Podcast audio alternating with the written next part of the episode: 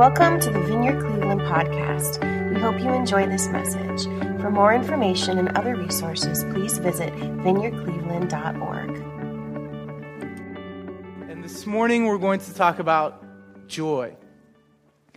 And we're going to be mainly highlighting Isaiah 9, verse 3. And we're going to jump around a little bit. We want to ponder joy a little bit and think about what it means to have joy. And I think I want to stay away from um, like a typical kind of approach, which would be like, um, I don't know if you're familiar with messages on joy or not, but it's like, well, there's a difference between happy and joy. Do you know the drill?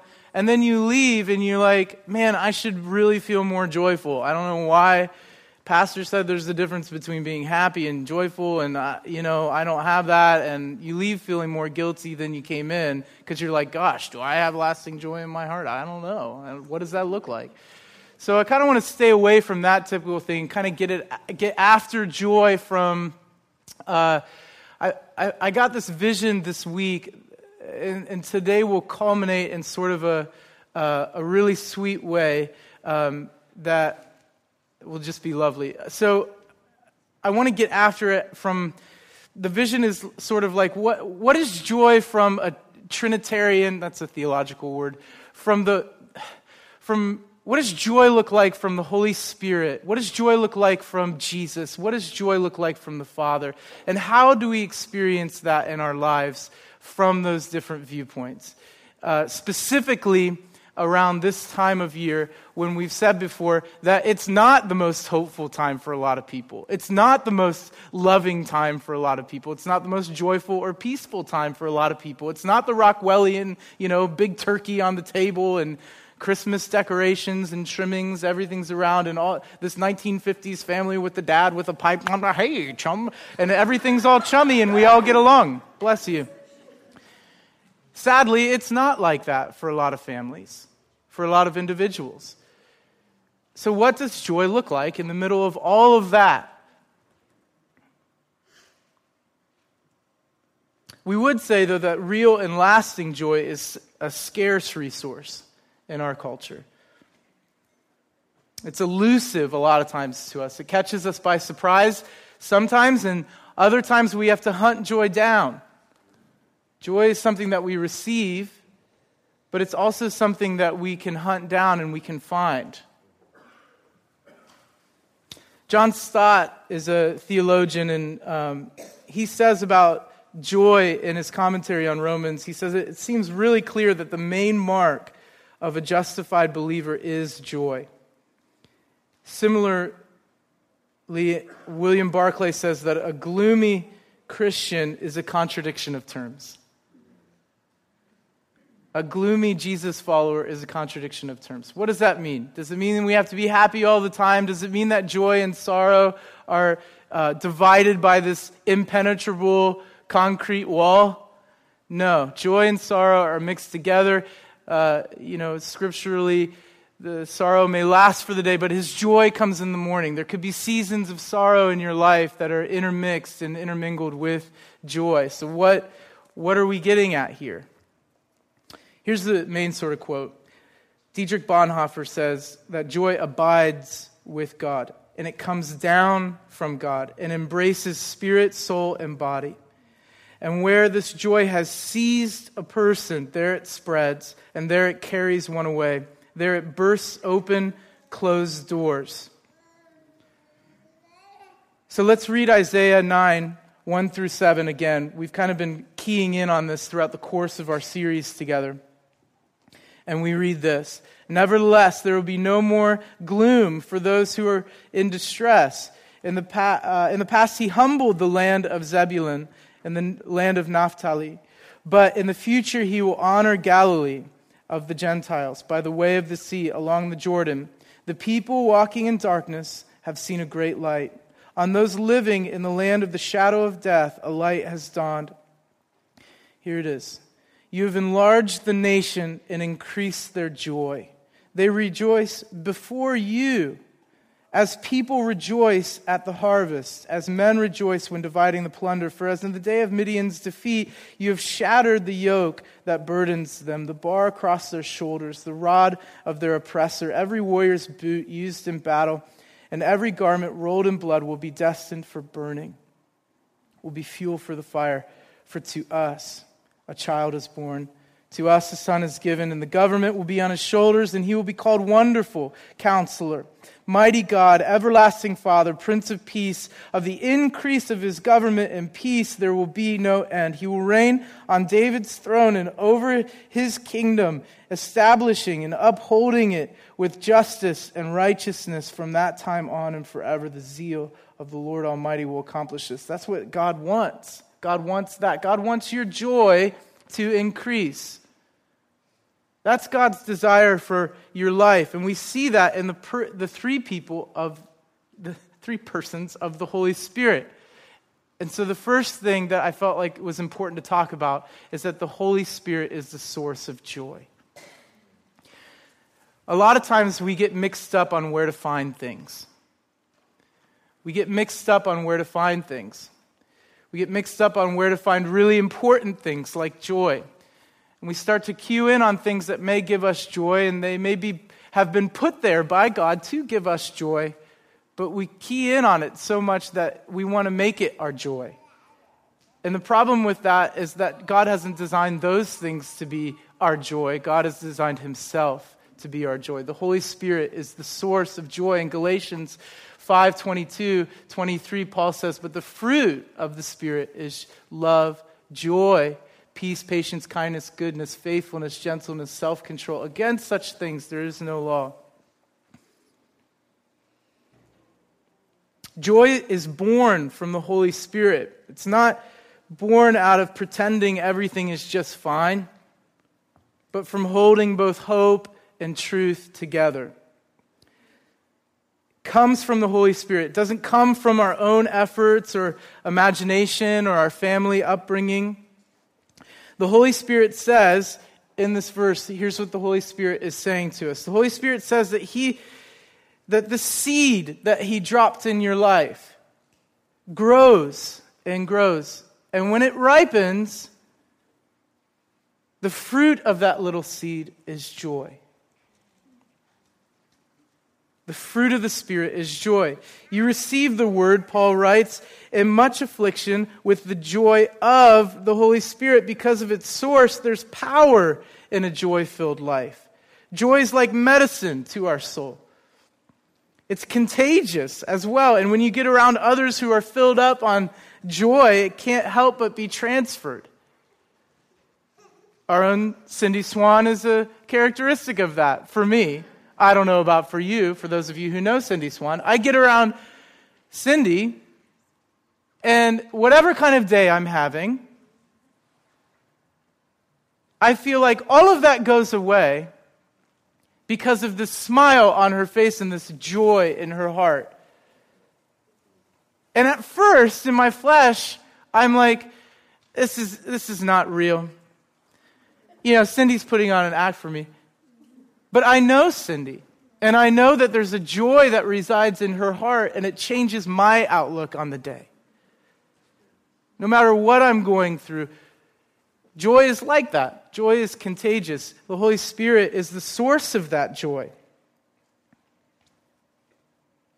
Charles Spurgeon says that the Holy Spirit's joy will oil the wheels of your life's machinery. How beautiful is that? If life is not working, there's a good chance it's because you don't have joy in your life. The Holy Spirit's joy will beautify you and give you influence over the lives of others in ways that you can't imagine. To live life, for life to work, for the gears to start turning,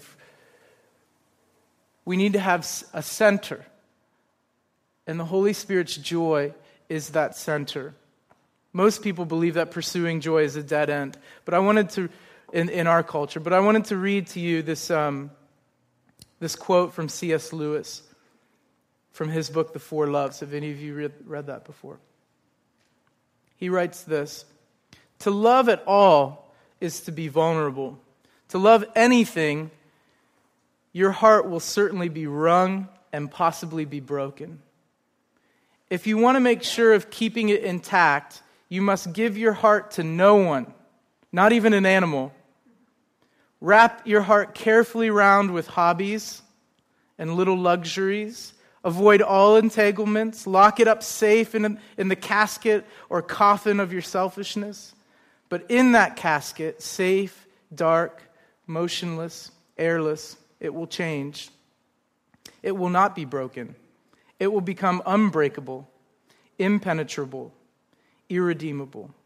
The alternative to tragedy, or at least to the risk of tragedy, is damnation. The only place outside of heaven where you can be perfectly safe from all the dangers uh, of love is hell.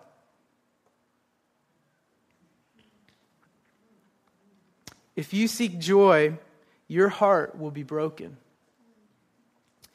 If you detach, it dehumanizes you, it hardens you. Where does that leave us? What's the way forward then? Christian joy is centered in the Holy Spirit. The Holy Spirit is the source of joy and is the way forward.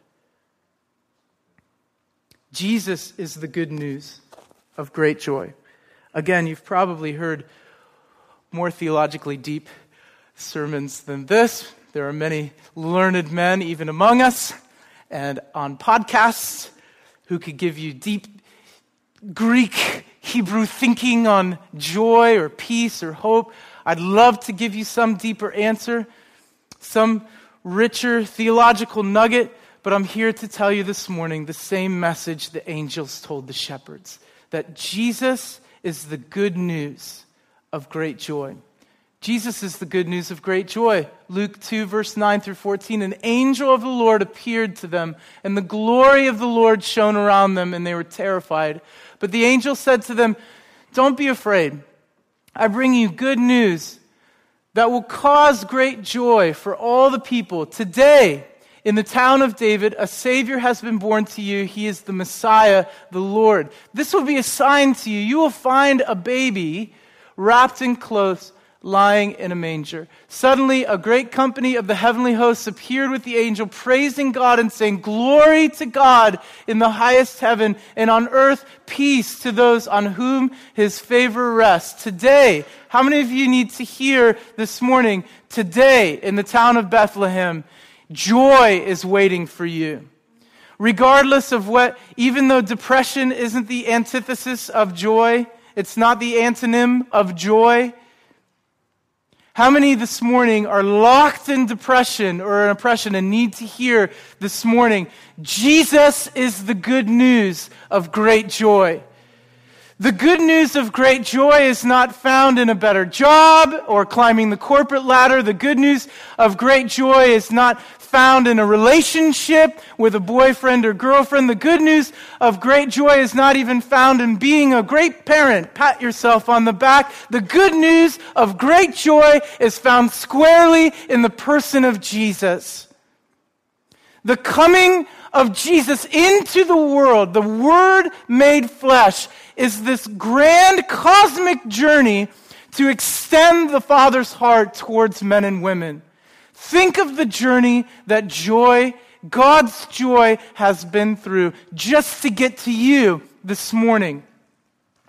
The journey of God's joy has endured the separation or the severing of relationship between God and men and women in the garden. And even then, God is expressing his heart to Adam and Eve, saying, This isn't the end. I'm going to get to you one of these days. You watch. There's going to be a baby born in Bethlehem, and his foot will crush the head of the serpent with joy. He's even going to be born in Bethlehem the city of warrior, the warrior city. He will crush the head of the serpent. And after that, God's joy, his heart doesn't change, moves along in a journey and works through the poverty and lowliness of the manger to extend his heart towards us. This is towards us. This is what my joy looks like, God says. A little helpless baby in a feeding trough, born in the middle of nowhere, not born in some palace where wealthy kings sit, but born in a manger where there are smells and animals. How lovely this morning, Sharon painting the scene. Not some well kept palace swept up for the day. God's joy journeys through the poverty of the manger and then doesn't stop there to get to us, to express God's heart towards us. Then endures the distress of the cross, the agony of the cross, right? For the joy, for what? For the joy set before him, Jesus went to the cross for us. For the joy set before him. What joy is that? Where's the joy in that? The agony of the cross. The joy is of leading you and I, of leading many sons and daughters to the Father's presence. He was apart from the Father. He goes to the cross, gives his life at the cross, and then is joyous He's, well, he's dead first. He's dead in the ground and then is raised up and he ascends to the right hand of the Father. He says in John 14, Oh, how I long. I'm apart from the Father. But if I go away from you, if you knew why I was going away from you, right? In John 14, you would rejoice that I'm going away with, from you. Because I'm rejoicing. I'm going to get to go back to my Father for the joy set before him. And there he sits down and he rules so that we can sing. He rules the world. He rules the world. Herod doesn't rule the world. Pilate doesn't rule the world.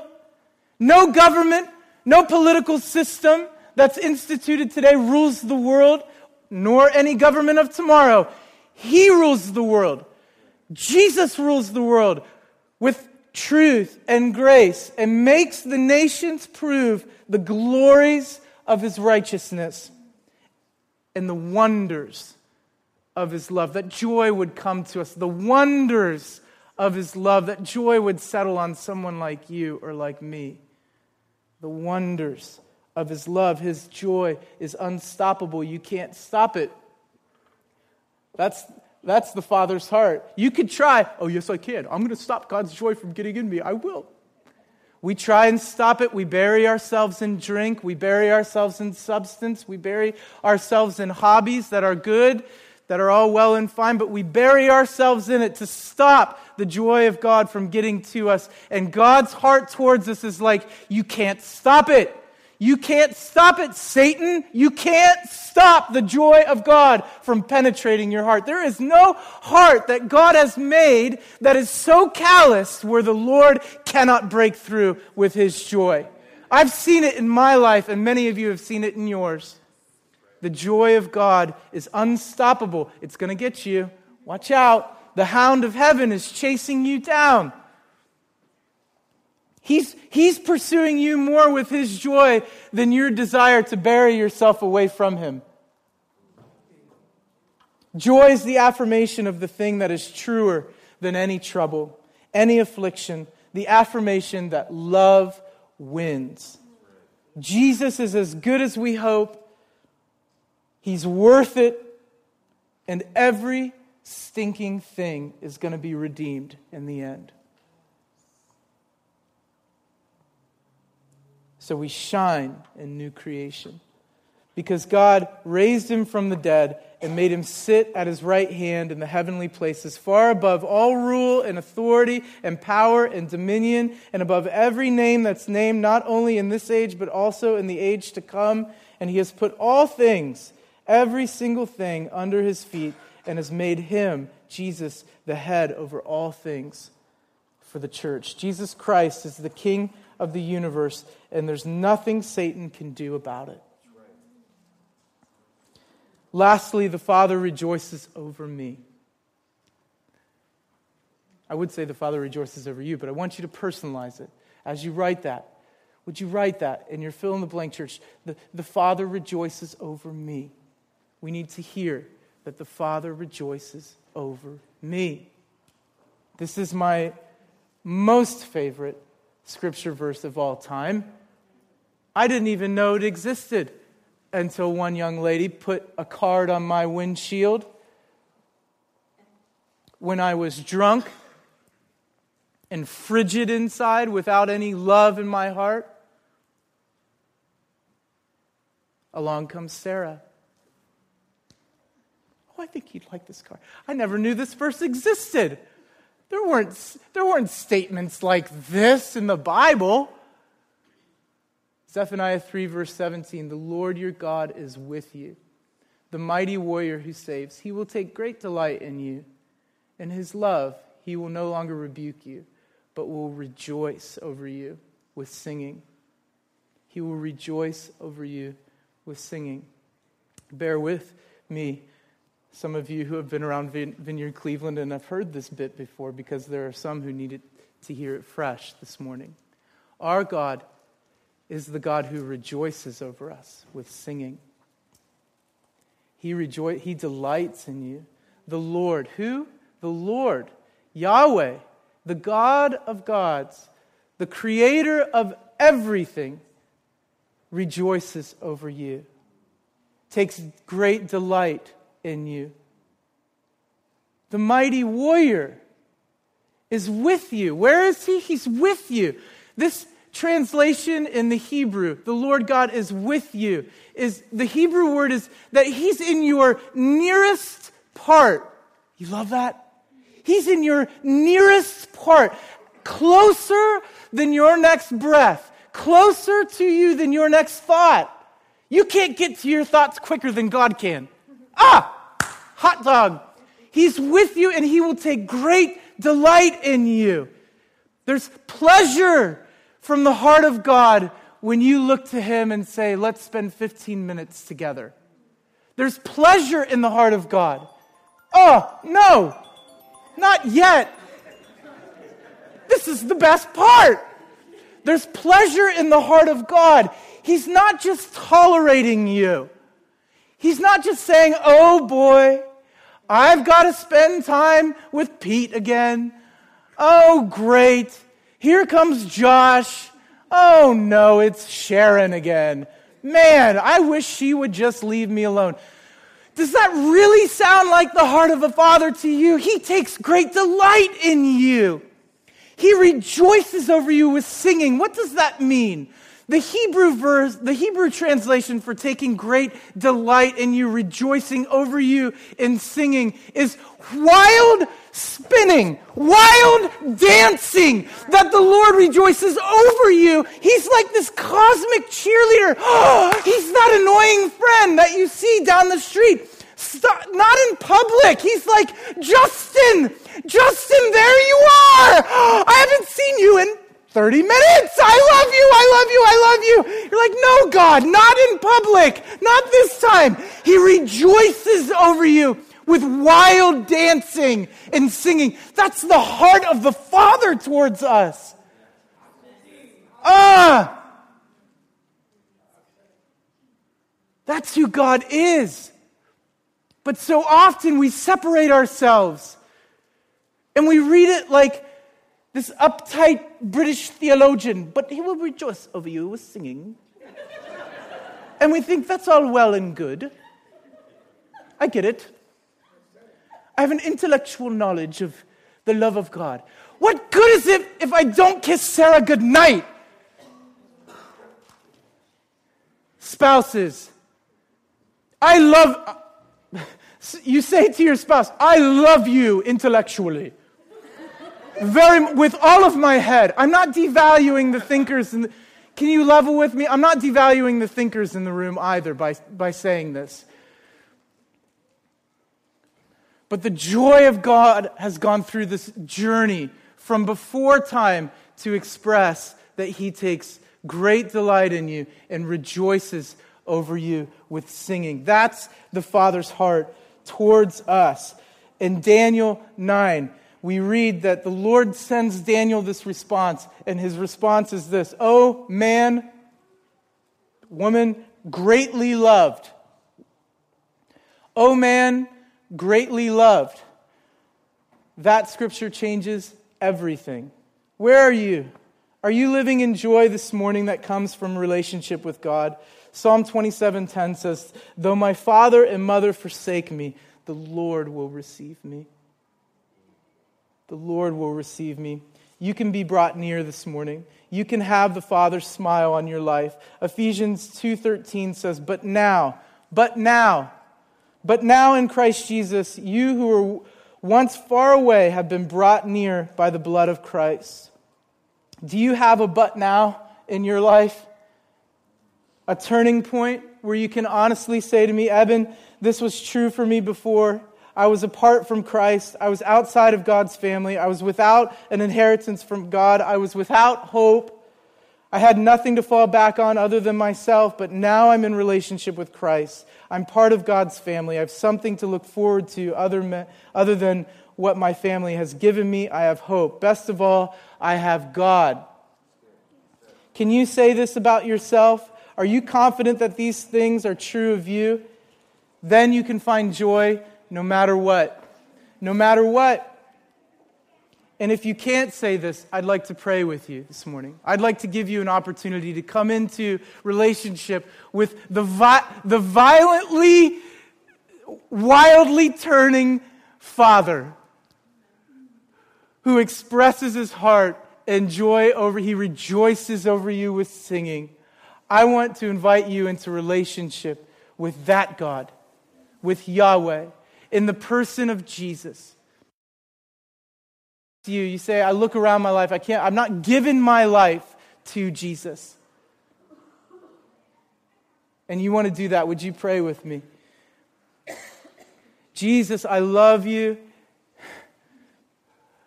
I admit that I've, I've done life on my own, and I want relationship with you. I confess that I've offended you, and I bring those offenses to you and lay them down. Also, the ways that people have offended me, that have hurt me, I bring those things to you and I finally lay them down. I believe, Jesus, that you are who you said you are that you are the God of joy and you want your life to be in me and your joy to overflow in me. Would you come and overflow my life with joy? And if you prayed that with me, would you picture something like a door over your heart and open the door of your life? Open the door of your heart and your mind. You say, Come and live inside of me. Holy Spirit, come and be the source of my joy. I don't want to find joy in anything other than you. Come and be the source of joy in my life.